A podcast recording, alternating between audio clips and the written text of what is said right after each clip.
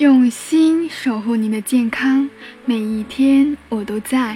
您好，我是您的健康小管家景红，欢迎收听减肥说。如果你有什么减肥方面的疑问呢，可以添加大写 JH 幺幺六六幺幺。今天呢，想要跟大家分享的内容是关于易瘦体质该如何养成的一个内容。因为呢，很多减肥的人，他在有过减肥经历以及说相关的一些饮食方面下，容易呢把自己变成一种易胖的体质。易瘦体质的养成对于他们而言呢，是非常重要的一步。以前呢，也有科普过节食的时候，都会提到节食的一个严重后果，就是导致我们身体通过分解肌肉来给身体提供能量，从而会影响到代谢，长时间呢就会变成所谓的易胖体质了。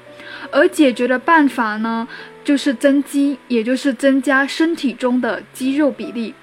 那么身体中肌肉比例高呢，并不是变成易瘦体质这一个好处，它还可以让我们的身材看起来紧致，而且更加健康，让我们更加能够对抗衰老。这一点非常的重要，因为很多女性呢，在追求好的身材啊，同时呢，也要追求更加的年轻，抗衰老。所以今天呢，我要跟大家就关于增肌饮食如何调整。去进行一个剖开。如果大家对于增肌相关的话题也是非常的感兴趣呢，可以留言给我。那么有一些小伙伴之前有提到过，就是增肌跟减脂究竟哪一个先开始？其实呢，增肌跟减脂是同时进行的，尤其对于以塑形为目的的女生来说，对于专业健美运动员来说呢，他们需要大量的增长肌肉。会大幅度的增加热量的摄入，所以对于他们来说呢，通常是会先增肌再减脂。但对于普通健身人群，尤其是刚入门的小白来说呢，增肌和减脂完全是可以同时进行的。这样呢，你既能够减少身体的脂肪含量，又可以通过增加肌肉来让身材看起来更加的紧致。当然了，如果是肥胖的人来说呢，是先减脂后增肌，增肌呢是一定要安排上的。但是呢，有一个问题就是，如果说你同时的增肌跟减脂，你的体重可能完全没有变化，甚至还会升高。为什么？因为我们的体重的组成成分就是水分、骨骼、肌肉跟脂肪。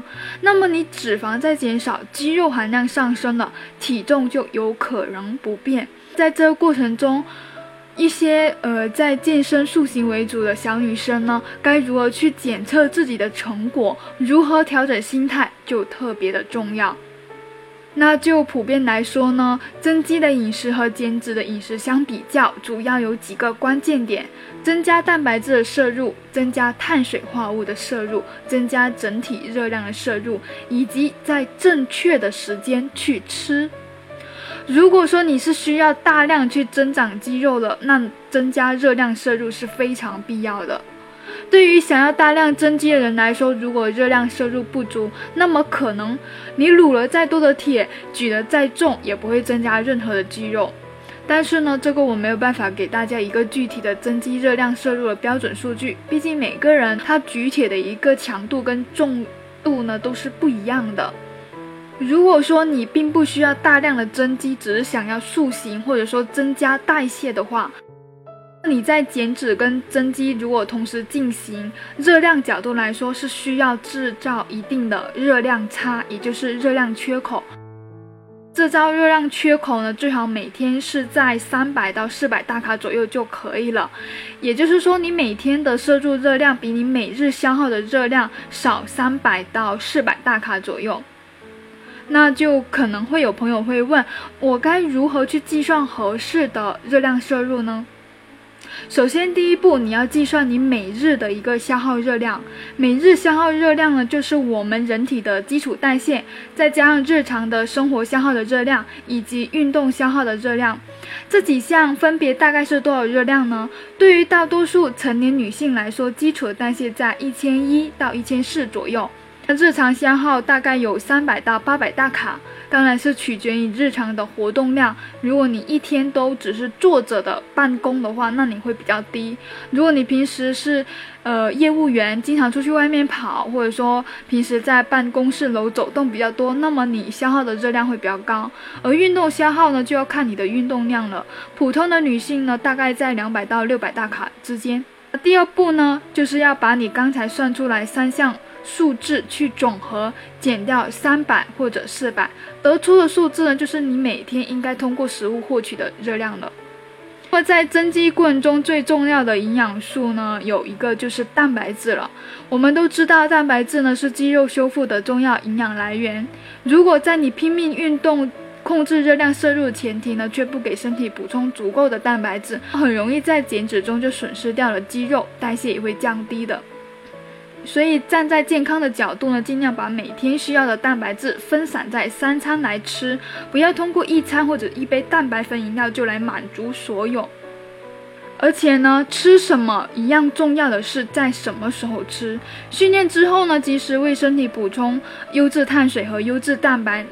来让身体修复、增长肌肉也是非常重要的，因为身体需要通过蛋白质来获取氨基酸，帮助身体修改在力量训练中撕裂的肌肉，所以运动后的两个小时内补充蛋白质非常重要。